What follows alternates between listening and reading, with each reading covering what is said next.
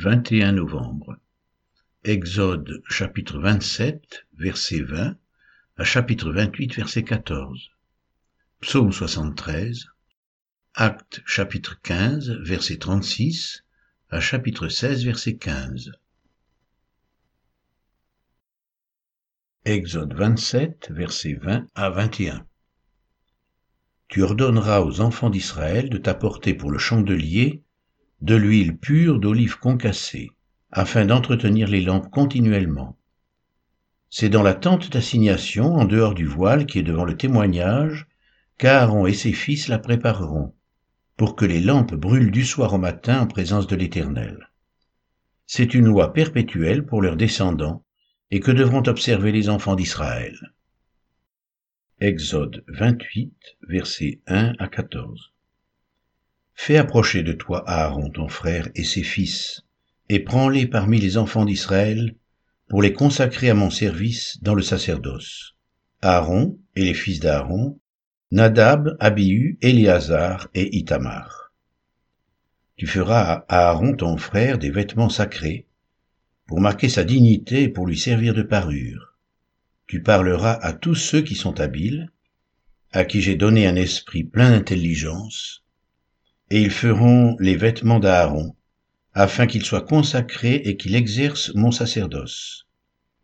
Voici les vêtements qu'ils feront.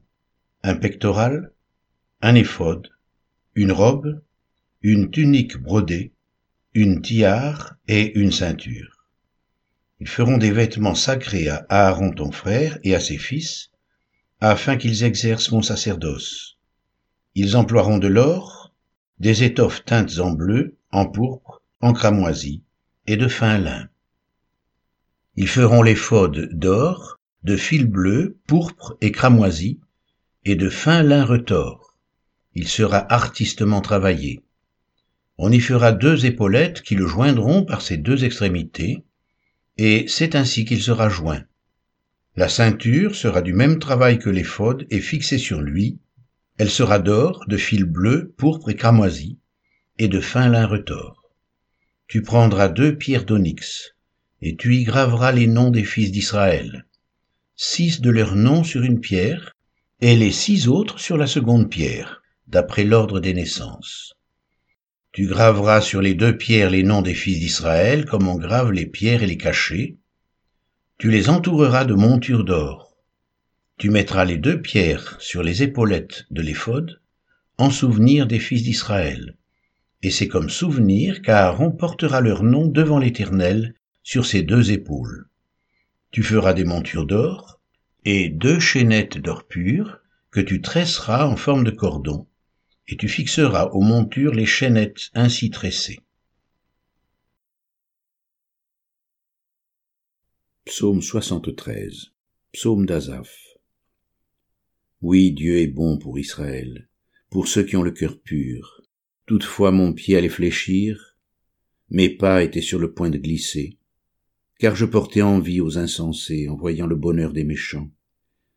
Rien ne les tourmente jusqu'à leur mort, et leur corps est chargé d'embonpoint. Ils n'ont aucune part aux souffrances humaines. Ils ne sont point frappés comme le reste des hommes. Aussi l'orgueil leur sert de collier, la violence est le vêtement qui les enveloppe. L'iniquité sort de leurs entrailles, les pensées de leur cœur se font jour. Ils raillent et parlent méchamment d'opprimés. Ils profèrent des discours hautains, ils élèvent leur bouche jusqu'aux cieux, et leur langue se promène sur la terre. Voilà pourquoi son peuple se tourne de leur côté. Il avale l'eau abondamment, et il dit, Comment Dieu saurait-il? Comment le Très-Haut connaîtrait-il? Ainsi sont les méchants, toujours heureux. Ils accroissent leur richesse. C'est donc en vain que j'ai purifié mon cœur, et que j'ai lavé mes mains dans l'innocence. Chaque jour, je suis frappé, tous les matins mon châtiment est là. Si je disais je veux parler comme eux, voici, je trahirais la race de tes enfants. Quand j'ai réfléchi là-dessus pour m'éclairer, la difficulté fut grande à mes yeux, jusqu'à ce que j'ai pénétré dans les sanctuaires de Dieu, et que j'ai pris garde au sort final des méchants.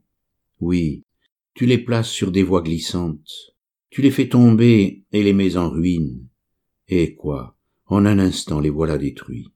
Ils sont enlevés, exterminés par une fin soudaine.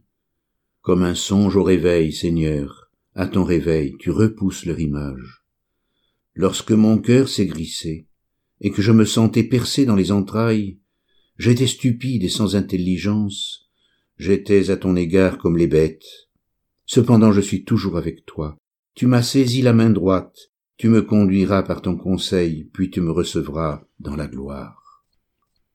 Quel autre ai-je au ciel que toi? Et sur la terre, je ne prends plaisir qu'en toi. Ma chair et mon cœur peuvent se consumer, Dieu sera toujours le rocher de mon cœur et mon partage, car voici, ceux qui s'éloignent de toi périssent, tu réduis au silence tous ceux qui te sont infidèles. Pour moi, m'approcher de Dieu, c'est mon bien. Je place mon refuge dans le Seigneur l'Éternel, afin de raconter toutes tes œuvres. Acte 15, versets 36 à 41. Quelques jours s'écoulèrent après lesquels Paul dit à Barnabas, Retournons voir les frères dans toutes les villes où nous avons annoncé la parole du Seigneur pour voir en quel état ils sont. Barnabas voulait emmener aussi Jean, surnommé Marc, mais Paul jugea plus convenable de ne pas prendre avec eux celui qui les avait quittés depuis la Pamphylie et qui ne les avait point accompagnés dans leur œuvre. Ce dissentiment fut assez vif pour qu'ils se séparent l'un de l'autre et Barnabas, prenant Marc avec lui, s'embarqua pour l'île de Chypre. Paul choisit Silas et partit recommandé par les frères à la grâce du Seigneur. Il parcourut la Syrie et la Cilicie, fortifiant les églises. Acte 16, 1 à 15.